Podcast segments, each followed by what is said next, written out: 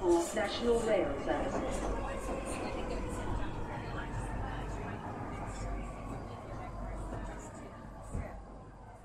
Bine ai revenit în stația Londra. Eu sunt Manuel Cheța de la manuelcheța.com și asculti podcastul Un român în Londra. Suntem la episodul 290 denumit Carnaby Street.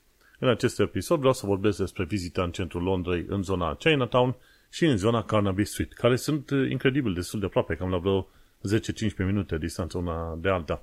Și până una alta, vreau să fac un mic anunț, podcastul de față este partea Think Digital Podcast Network și mă găsești pe Podbean, iTunes, toate rețelele posibile și imposibile și, bineînțeles, pe YouTube. Încep uh, să am tot mai mulți ascultători pe YouTube. Foarte, e foarte frumos. Acest episod a fost înregistrat în data de 24 ianuarie 2024, era să zic 2021. Bineînțeles, fac și recomandare de carte. Citesc o carte nouă în momentul de față numită Principles, Life and Work, scrisă de Ray Dalio. Ray Dalio este un proprietar de firmă din asta de investiții din SUA. Au apărut tot felul de articole în asta controversate, că iau un cult acolo la munca lor, ce vrei pe acolo. Dar în cartea respectivă o să vezi că e, îți prezintă principiile de lucru la firma lor. Și mie mi se pare chiar foarte interesant modul în care vorbește de diverse lucruri și diverse moduri în care poți să faci munca în funcție de anumite principii de lucru, printre care să fii transparent și onest cu oamenii din jurul tău, să nu vorbești oamenii pe la spate în firma în care lucrezi, chestii de genul ăsta. Și sunt tot fel de principii din asta care zic, băi, uite, vezi, uite, asta e realitatea, acceptă realitatea așa cum e și lucrează cu ce ai în fața ta, în loc să zici că nu-mi convine și să te plângi. Și o carte foarte interesantă, 550 de pagini, nu e chiar micuță, dar e o carte chiar foarte simpatică. Într-adevăr, modul în care au aplicat ideea aia denumită Radical Truth și Radical Transparency uh, e puțin ofensiv, cel puțin după normele de UK, în care, uh, să zicem, normele de UK cer să fie ceva mai politicos, mai moale cu oamenii, ceva de genul ăsta, iar ăștia la acel hedge fund, uh, îți dai seama, n-a fost se discută în mod direct, băi, uite, asta e bună, asta e rea, dăm puncte aici, luăm puncte de acolo, deci e, e un mediu destul de competitiv și, într-un fel spus, foarte capitalist, ca să zicem așa. E interesant de citit, de văzut uh, în perspectiva respectivă, ca să-ți dai seama, băi, dacă ți se potrivește ție, dacă ți-ar potrivi în firma în care uh, lucrezi tu, pentru că diverse firme se potrivesc unor, uh, diversor, unor oameni diversi, ca să zicem așa și trebuie să îți dai seama care e stilul tău de a fi și de a exista și unde te potrivești o mai bine. Principles Life and Work de Ray Dalio, super mișto. Desigur, lăudăm și un grup de oameni foarte faini, cum sunt cei de la ROE Hub, de Romanian and Eastern European Hub. În continuare, ei se ocupă de tot felul de probleme pe care le-ar putea avea românii în UK și au ajutat foarte mulți români și ucrainieni în ultima perioadă. După aia mai e de, mai e de 3 million pe Twitter care se ocupă de drepturile europenilor și chiar, chiar promovează tot felul de proiecte faine și informație utile pentru europeni, pentru că problem, setul status în continuare generează probleme pentru oameni. Mai apoi este Centrul Filia, care se ocupă de drepturile femeilor, și eclair.org. Nu uita de uh, aceste două grupuri foarte faine care se ocupă de drepturile, în special de drepturile femeilor, dar e și conștientizarea problemei traficului de de persoană, la care România, din păcate, este în top. Și asta este o informație care trebuie să o aducem în, în lumină cât se poate de des. Și așa, când mă gândesc la tot felul de expresii pe care le fost să aducem informații în lumină, asta, expresia asta nu există în limba română. Like bring, uh, bring data to light, bring information to light. În engleză face, are sens total, dar în limba română nu are niciun fel să faci o traducere din asta motamo, cum îți vine în cap. Gândește-te fiind la muncă, și mai ales cum uh, în uh, jobul ăsta la care lucrez la firma asta nu avem mai multe meeting-uri decât în alte părți, ședințe din asta, vorbesc în engleză până mi ies ochii din cap. Acasă mai vorbesc cu partenera în română, nu mai, noi vorbim în română, dar vorbim mult, mult în engleză, la un moment dat nu-ți dai seama când faci o trecere de la textul în engleză și cumva îl folosești motamo în limba română și nici nu-ți dai seama. Cine, cine ar asculta podcastul și m-ar auzi din când în când cum fac niște englezisme de astea ciudățele sau romglezisme, ar râde, zice, uite și pe ăsta ce pretențios se dă, ce șmecher se dă că știe limba engleză. Când chestii de genul ăsta ți se întâmplă așa, îți ies, îți ies din nuz. Ce zici de oamenii care s-au mutat în alte țări, în Italia, Franța, Spania, ce vrei, și n-au cu cine vorbi acasă, n-au parteneri și foarte rar vorbesc cu români, îți dai seama că oamenii ăia gândesc trăiesc și respiră limba respectivă. Și atunci când uh, vorbești cu cineva în, uh, care a fost plecat în Italia și vine în România după X ani de zile în care abia dacă a vorbit română pe acolo, normal că zice cum o se dice sau alte treburi de astea. Știi? Și nu îți dai seama, nu îți dai seama de modul în care se face tranziția asta și, zicem, amestecarea de limbi română cu engleză, decât când îți mai atrag oamenii atenție. Băi, dar cum vorbești tu nu este normal și natural. Dar când stai ani de zile și treci prin sistemul ăsta, prin modelul ăsta de a vorbi în limba engleză și pe aia, din când în când în limba română, îți dai seama, sunt expresii care trec așa și ca prin osmoză, ca să zicem.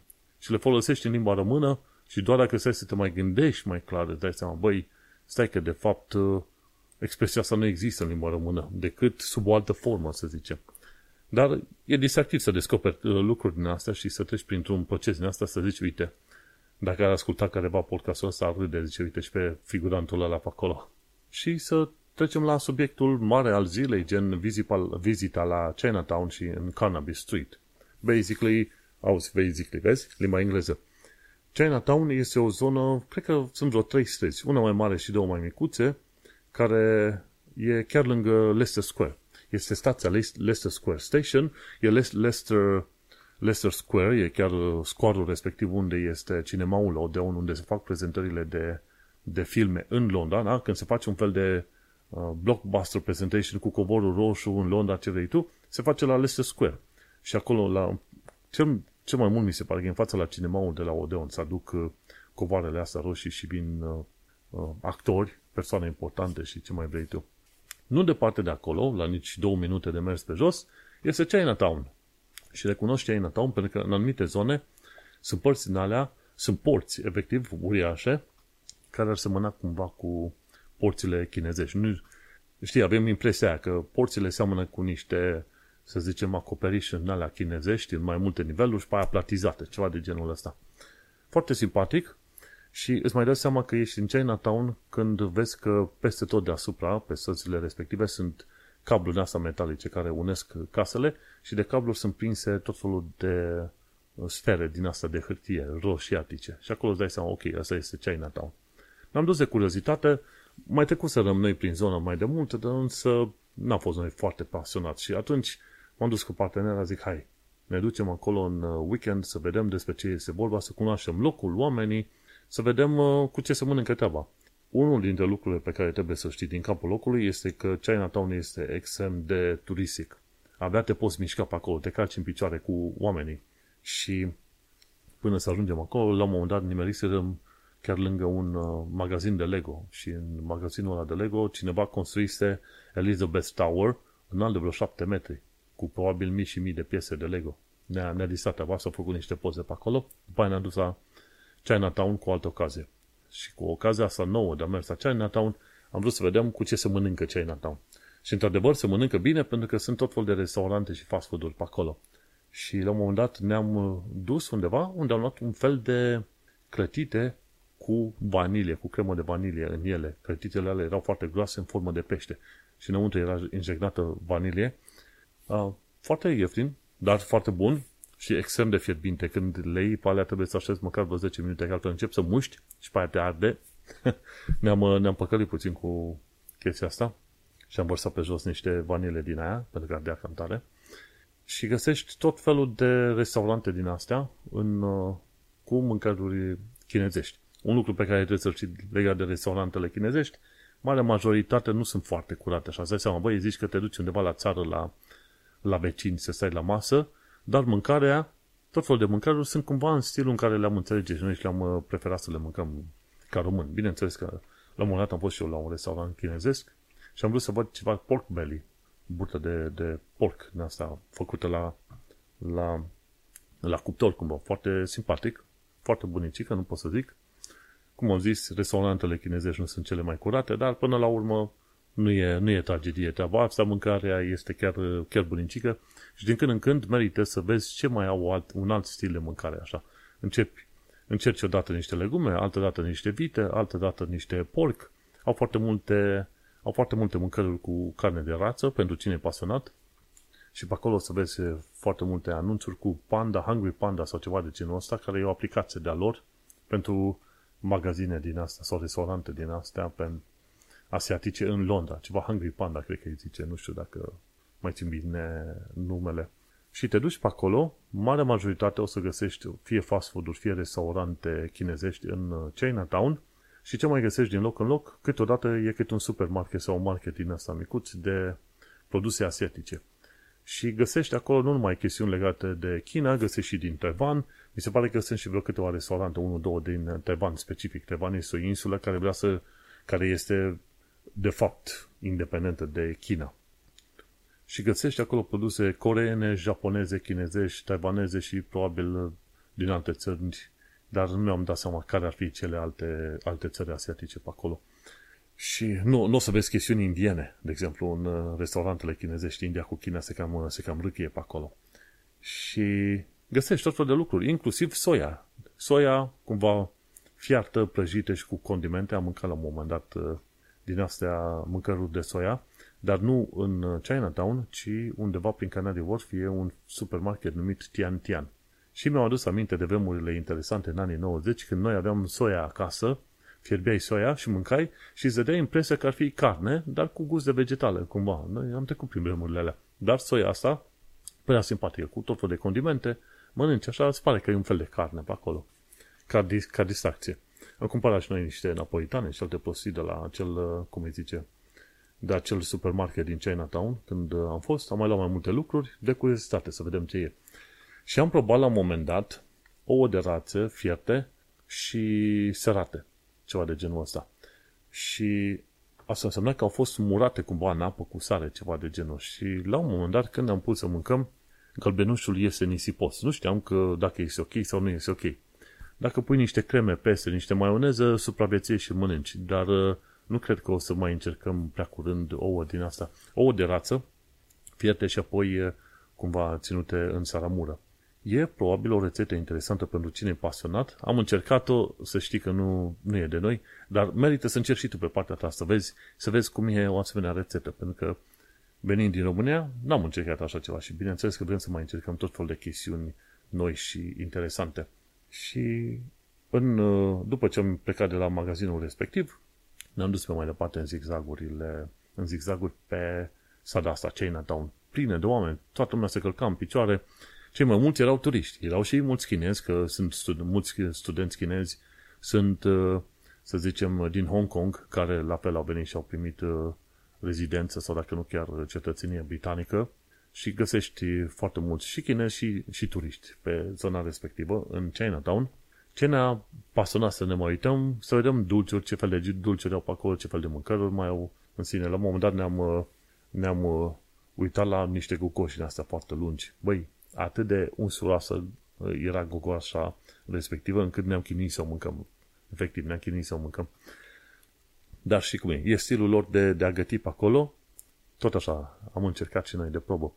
Plimbându-te de la un restaurant la altul, o să vezi că în vitrine erau puse la un moment dat, efectiv, rațe întregi cu tot cu cap, la, la, la prăjit, la copt. După aia mai erau găini de fără cap și după aia mai erau niște burți din astea de porc, puse chiar acolo în vitrină. Și să vezi, să vezi așa întâmplare ciudățică de, de oameni plecați așa pregătiți de acasă. Aveam niște sandvișuri la noi. Ne uitam la un asemenea restaurant cum un bucătar chinez tăia carne de porc. Era chiar la, chiar la stradă. Noi ne uităm la ce aveau acolo, rațe, pui și, și porc. El tăia porcul, porcul pentru mâncărul și noi mâncam din sandvișurile noastre. ne uitam prin geam la omul respectiv. Nu că nu, nu ne permitem să ceva, dar situația era așa, era foarte comică, uitându-ne la oameni pe acolo și în, la bucătare în timp ce noi mâncam sandwich nostru de acasă.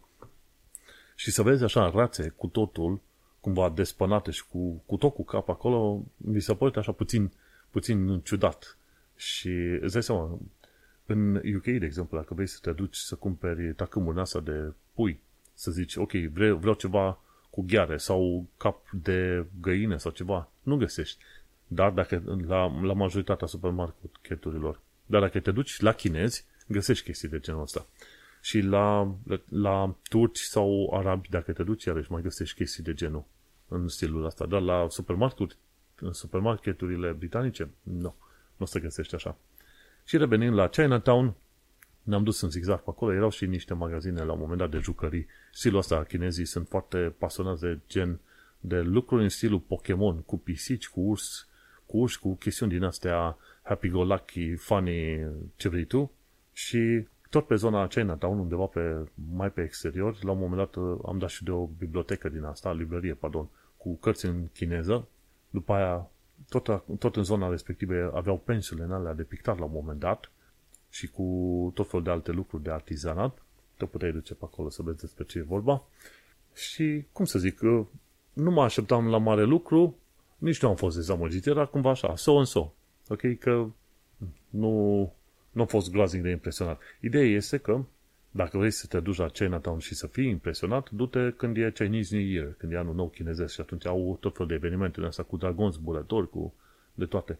Și într-adevăr, cum te duci din loc în loc în Chinatown, vezi pui de aia de dragon, uh, cum se zice, statuete din alea micuțe din loc în loc. Foarte, foarte simpatic, ca să zic așa, dar și cum este. Te duci odată, ai văzut niște chestiuni, ai mâncat o mâncare, te duci pe mai departe. De acolo, în schimb, ne-am dus pe mai departe prin zona Soho către Cannabis Street. Efectiv, nu știu de unde auzisem că Cannabis Street ar fi o stradă faină de mișto de vizitat. Și ne-am dus prin niște zigzaguri pe acolo, prin zona Soho, ca să ajungem către Cannabis Street. Și până la urmă, când am văzut Cannabis Street, seamănă foarte mult cu strada Republicii din Brașov. Când te duci în centrul, centrul vechi al Brașovului, vezi strada Republicii, ai magazine stânga-dreapta, este povat, este pietonal și cred că frumos aranjat pe acolo. Cam, cam așa pot să fac uh, comparația. Întâmplarea face că noi am nimerit pe Cannabis Street în vizite la 60 de ani de zile după ce a fost foarte, foarte exuberantă și interesantă strada respectivă. Și că la un moment dat uh, se duceau tot fel de vedete la magazinele preferate cu mașina. Puteau opri în, în zona de magazin și chiar în fața magazinului, bineînțeles, și intra în magazinul respectiv. Când s-a transformat strada respectivă în stradă pietonală, gata. N-au mai venit vedetele și deja s-a dus, s-a dus uh, distracția. Interesantă chestie, Cannabis Street este paralelă cu Regent Street. Știi, de la Piccadilly Circus te duci cumva stânga și în sus ca să ajungi la Oxford Street și când ajungi pe culoarul puțin mai uh, drept, care duce către nord, către Oxford Street, paralel în spatele uh, Regent Street, în partea dreaptă, cum te uiți așa la hartă de sus, este o stradă mică și după aia vine Cannabis Street. Și e chiar, uh, e chiar simpatică. Sunt tot fel de magazine, la Cannabis Street fiind uh, o stradă din asta de, de oameni ceva mai poși, magazinele se închid. Sâmbătă, de exemplu, pe la un 6-7 seara, când am ajuns noi ceva mai târziu, deja erau închise o bună parte dintre ele. Și ce fain acolo, într-adevăr, găsești tot fel de chestiuni interesante, magazine mai puțin cunoscute și ce mi-a plăcut foarte uh, mult au fost două chestiuni foarte faine la Cannabis Street. Una, în capătul străzii este o clădire, un fel de mall cu mai multe etaje, numit Liberty House sau ceva de genul ăsta. Și are bârne din asta de lemn pe din afară, zici că e o casă în aia germanică din, uh, din uh, centrele vechi din Germania, ceva de genul ăsta, știi, stil austriac german. Și într-o zi o să mergem acolo de curiozitate. Dar chestia mai faină a fost că undeva pe la mijlocul străzii Cannabis, Cannabis Street, vedem uh, e o zonă numită King's Court. E curtea regelui. Și când intri acolo, să vezi că e de fapt o curte interioară între mai multe clădiri, care este acoperită de niște umbrele din alea enorme. Bineînțeles, cineva Cineva a vrut să facă o chestie mai artistică. Și în curtea interioară e parter etajul 1 și 2, peste tot, de jur împrejur, sunt, uh, cum îi zice, uh, baruri, restaurante, puburi, ceva de genul ăsta, sunt chiar foarte faine. E un din asta jamaican, un restaurant jamaican, îi zice rom, nu mai știu cum, ceva tipic, nu? Jamaican, cu rom, trebuie să fie neapărat rom pe acolo. Și mai sunt grecești, turcești, spaniole pe acolo, chiar foarte simpatice bineînțeles, având sandwich la noi și mere și alte chestii, ne-am mâncat undeva jos, liniștiți pe, o, pe una dintre băncile din King's Court. Arată chiar foarte fain. Adesea făcut cu niște umbrele chiar care duc sus la două, trei etaje, umbrele din ale albe, care colectează cumva apa și o dau printr-un, printr-un uh, tub vertical. Și ne-am promis că o să mai mergem să mai vizităm King's Court când, era, când o să fie ceva mai deschis și chiar fain. Când te uiți acolo, bineînțeles, restaurantele par a fi din asta mai vechiuțe, așa, din zone sătești, ceva mai ascunse, dar uh, frumos amenajate, curate și chiar uh, faine. Nu m-am uitat sincer la prețuri, dar sunt prețuri de Londra, de centrul Londrei, așa că îți poți da seama cel mai probabil un meniu pentru un om când ești la o plimbare așa te costă liniștit, ce știu, 30 de lire, dacă nu chiar mai mult de atât. Și dacă mai pui un par de vin și o bere, te duci și pe mai departe. Dar uh, vrem să mai vizităm. Ne-a plăcut vibe-ul de acolo, e foarte simpatic. Din King's Court, cum vii din Cannabis Street, te poți duce pe mai departe, continui prin, uh, prin curtea interioară, să ieși la o altă stradă, e, se numește King's Street, care e între Cannabis Street și Regent Street. Și din King Street, dacă vrei, te poți duce să ieși chiar în Regent Street la un moment dat, să continui mai departe drumul către Oxford Street, dacă tot vrei pe acolo. Interesantă chestie, când am ieșit într-un final pe Regent Street, era aproape goală. Era când sâmbătă seara sau ceva de genul. Față de sărbători, când era supra, supra mega plin, acum ni s-a părut așa părăsit Regent Street-ul. Și e mișto Regent Street-ul să te duci să te plimbi pe el. Ce mai are o chestie foarte mișto la Cannabis Street la un moment dat, în partea de nord a străzii, este steagul, este steagul britanic construit din tot felul de bucăți, așa, în 3D, prin mai multe staturi și trebuie să fii la un anumit unchi ca să vezi bine steagul britanic. Și arată chiar foarte, foarte mișto. În show notes am pus un link către un, uh, hai să dăm către un canal de YouTube uh, al unui tip din Londra, Rob's London, unde vorbește mai bine, mai mult despre Cannabis Street și e vorba de, cum îi zice, un filmuleț de vreo 20 și ceva de minute, dacă să mă gândesc bine, și în care am aflat și eu mai mult de istoria Cannabis Street, ca să zicem, ca să zicem așa. Și s-au întâmplat foarte multe, a fost făcut parte, a făcut parte din istorie. Ceea ce e mai puțin știut este că în zona Cannabis Street, când a lovit o, o pandemie de holeră prin 1800 și ceva de, de genul ăsta, era un tip care, la un moment dat, pe numele lui uh, Jon Snow, la un moment dat, omul și-a dat seama că majoritatea cazurilor de holeră se datorează apei infectate de la o anumită uh, fântână publică. Și în zona respectivă, uh, nu chiar pe Cannabis Street, dar în zonă, este un monument de la micuț cu o fântână care nu se mai poate folosi, care zice, băi, uite, aici a fost detectat faptul că până la urmă boala holera nu se transmitea prin aur rău, știi, era teoria miasmei în vremurile de demult, aur, aer rău, pardon, ci prin uh, chestiuni fizice, gen apă sau infecție obișnuită. Și atunci, chiar lângă, chiar, uh, chiar s-a făcut uh, monumentul respectiv, e bun de vizitat, și undeva chiar lângă monumentul respectiv este și un pub numit John Snow. Și nu știam, zic, mă, pare cunoscut numele ăsta. Și când am aj- ajuns acasă și am urmărit filmulețul ăsta, până la urmă mi-am adus aminte. Da, mă, era vorba de tipul care mi se pare era și doctor și statistici, statistician. Foarte interesant. Și, da, cum îi zice, Cannabis Street era un, uh, o stradă extraordinar de celebră prin anii 60, ca să zicem așa. Cum îi zicea, uh, in the 60s era swingers, ceva de genul ăsta, știi? efectiv nu mai știu, Cannabis Street, Later Years, dacă stau să mă gândesc, ci că la un moment dat a fost și o tornadă. A pornit prin Oxford Street, a trecut prin Cannabis Street, s-a dus pe mai departe. Interesantă fază. Și la un moment dat era vorba de, de, de, de îi zicea cumva, era, aveau multe cluburi de noapte, ceea ce nu mai sunt acum pe Cannabis Street și îi, îi zicea la un moment dat de, cum îi zice mă, ceva swingers party, ceva 60s, ceva de genul ăsta. În fine, i-am pierdut, uh, să zicem, oarecum ideea. Important de știut este că e un loc de vizitat și vrem să mai vizităm centrul Londrei pentru că sunt tot fel de lucruri interesante. Și e concentrat. Găsești, dacă te uiți foarte atent când te duci pe tot fel de clădiri, o să descoperi plăci albastre. Aici a trăit și a făcut. Cred că trecuserăm, uh, cred că fie Mozart, fie Beethoven, una din doi, unul din doi trăiseră într-una din casele din uh, Soho. Soho e o zonă destul de mare în centrul Londrei. Undeva prin Soho, nu mai știu dacă Mozart sau Beethoven, cred că era Mozart, trăise pe acolo un an, doi. Și e o placă albastră, pusă, uite, pe aici a trăit uh, Xulescu în perioada D. și cum este în centrul Londrei, când te duci, nu poți să, nu poți să faci un pas până unde e o placă nealbastră ca să vezi ce personaj istoric la un moment dat a avut uh, și a trăit viacul pe, pe acolo. Așadar, vizitează um, Chinatown, Cannabis Street și vezi cum, uh, cum ți se pare cum mai vizităm locuri, o să mai vorbim despre ele, o să mai vorbesc eu despre ele. Aici se încheie prima parte a podcastului. Cine vrea să asculte restul de podcast unde mai am niște știri de care vreau să pomenesc, să intre pe manuelcheța.com și să caute episodul 290, numit Cannabis Street. Ne mai auzim. După o pauză bine meritată, uite că trecem la următoarele știri și cred că am pus foarte, foarte multe știri. Acum nu trebuie neapărat să le pomenesc pe toate, însă știi cum este, îmi place să vorbesc în podcastul ăsta de anumite chestiuni care m-au interesat și pe aia să pun și un context istoric cu știrile pe care le-am, le mai văzut. Ca de exemplu, cine vrea să învețe despre limba engleză și cultura britanică, de ce nu, să intre pe canalul ăsta Name Explain, care spune nicio parte a Big Ben nu este numită Big Ben.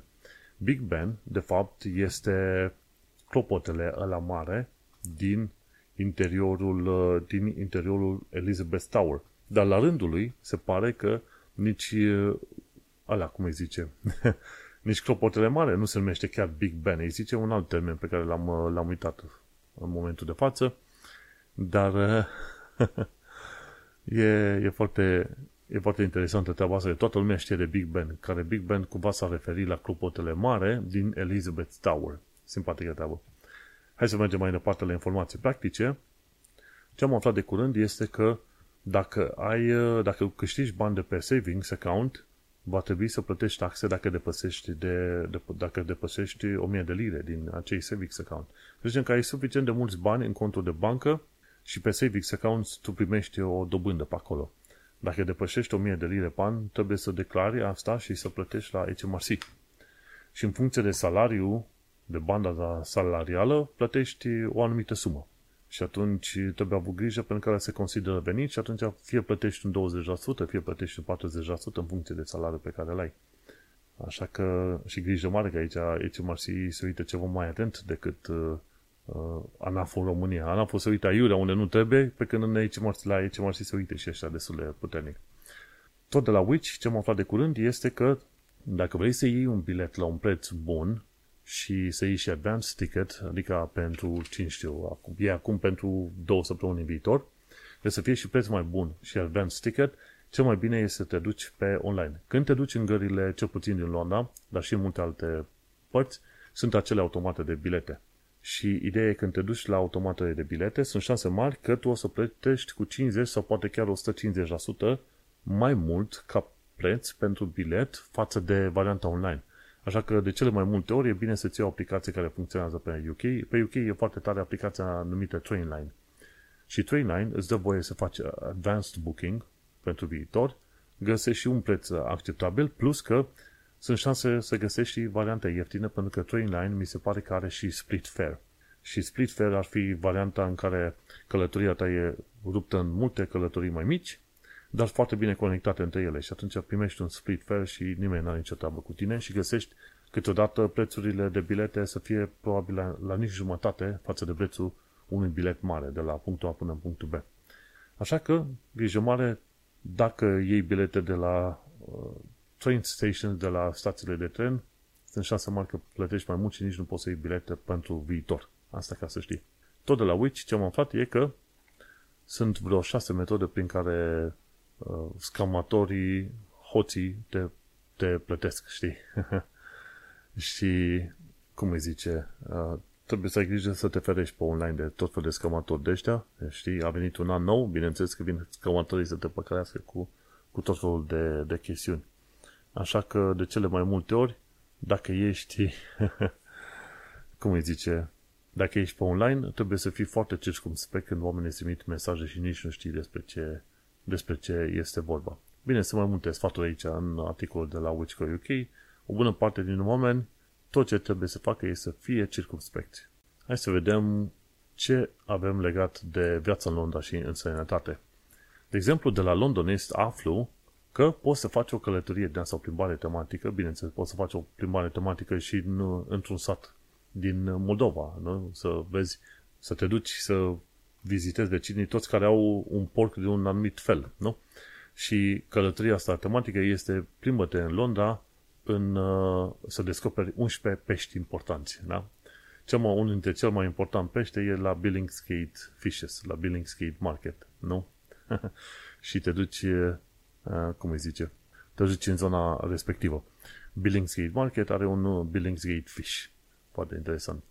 După aia te duci la Fish Lamps.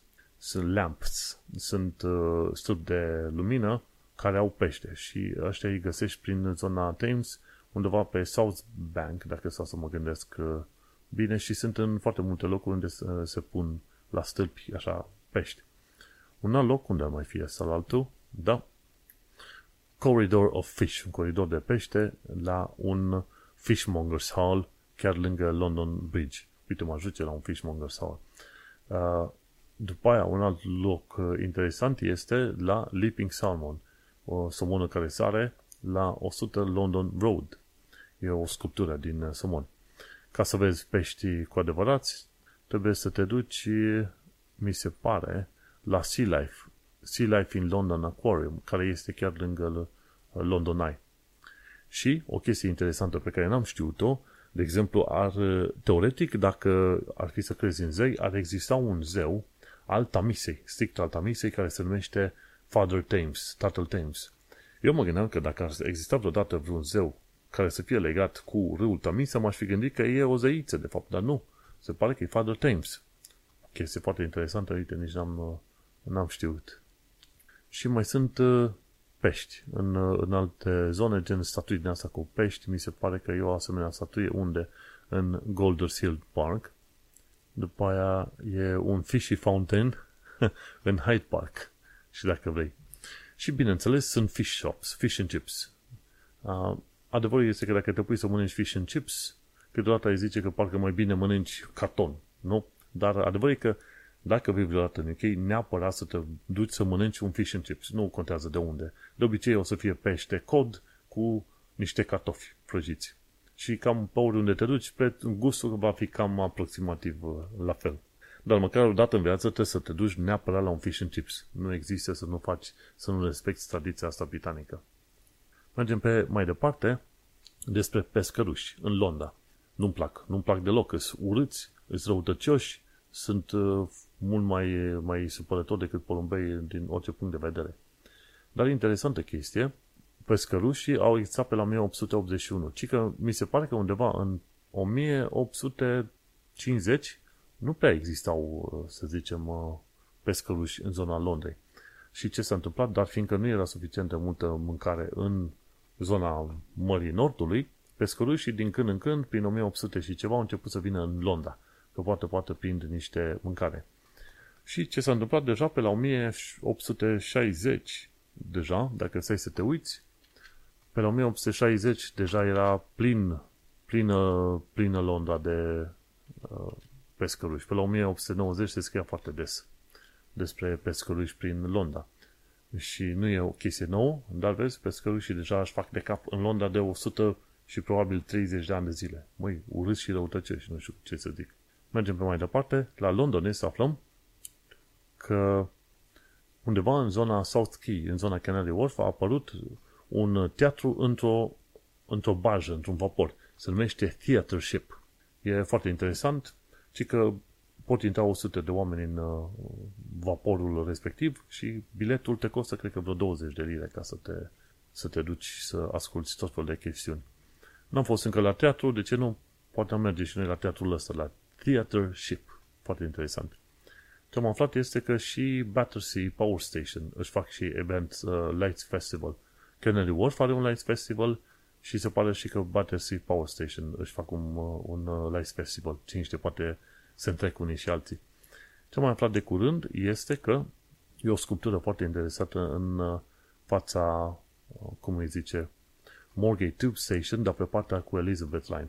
Nici n-am știut că a existat pe acolo. Probabil că încă lucrau ăștia în niște reparații. Și egg whisk, cum ar veni. Egg whisk însemnând că este, cum îi zice, un... Uh, atunci când bați ou. Când bați ou și faci așa o chestie spiralată, o formă spiralată, ceva de genul ăsta. Știi că are și sunet, sculptura respectivă. Hm, am să merg acolo de curiozitate. Și o altă chestie la viața în Londra și sănătate, chiar e vorba de care linii sunt mai gălăgioase și de ce. Și Northern Line, Districtul și Central și Victoria sunt probabil printre cele mai gălăgioase linii, pentru că trenurile au, uh, au rost cumva din șine prin uh, anumite locuri, băi, și face o gălăgie extraordinar de mare, pentru că efectiv uh, și în uh, roțile respective alunecă pe șine, măi, și când, când te duci la, pe Jubilee Line sau pe Northern Line, în anumite situații, scârți așa de tare că zici că rupe creierul. Și am pus punctul ăsta, e, mă, ca să ai grijă, pentru că uneori, pe Jubilee sau pe, nu uneori, la anumite puncte pe Jubilee sau Northern, măi, scârție de mori. Și câteva știri din actualitate, din modernitate, modernitate sau ceva de genul uh, ăsta. Am aflat că TFL va opri, să zicem, uh, prețul, efectiv. Era vorba să crească prețurile și l-au oprit deocamdată. Cine știe. Se pare că e și an, uh, cum, cum îi zice, se, e un an de votare pe Londra și vedem ce o să putem vota ca nou primar al Londrei și probabil așa zic oamenii, băi, e posibil să fie legată de, de faptul că este un an electoral. E un an electoral chiar mare, e pen, și pentru Londra, dar și pentru alegerile generale din UK. O să fie primele alegeri generale unde o să pot să merg să votez și eu ca cetățean britanic. Extraordinar, o să fie zi fenomenală, cred că o să, o să fac o poză, să celebrez cumva. Bun, ce am aflat este că uh, pe următoarele cât una sau două săptămâni vor fi la, cum îi zice, la Great Western, da? la, cum îi zice mă, frate, biletele de tren vor fi la jumătate de preț. Da? Și, cum îi zice, pot fi cumpărate de pe ce site? Great British Sale, National Rail. Aha, foarte bun. Deci, dacă cauți în, uh, uh pe net, Great British Sale și National Rail, atunci o să găsești oferta asta cu jumătate cu jumătate de preț pentru următoarele câteva săptămâni, super tare. Deci Great British Rail, Sale, National Rail. Foarte tare figura asta.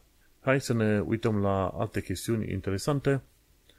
Pe, din cauza protestelor cu palestinieni versus Israel, au apărut tot fel de conflicte. Fie că la o școală care a refuzat să accepte semne politice de la orice parte și care a ieșit scandal mare, fie de la atacuri la adresa musulmanilor și a evreilor în Londra, atacuri însemnând oameni care hărțuie sau chiar bat pe stradă, chestii de genul ăsta, se întâmplă și, îți dai seama, tot fel, felul de evenimente din lume, cumva se sprâng pe, și, și prin Londra.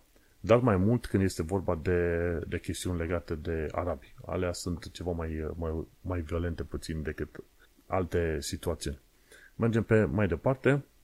Ce am aflat de curând este că Home Office va permite cetățenilor UE care aveau card de rezidență permanentă să-l convertească la settled status.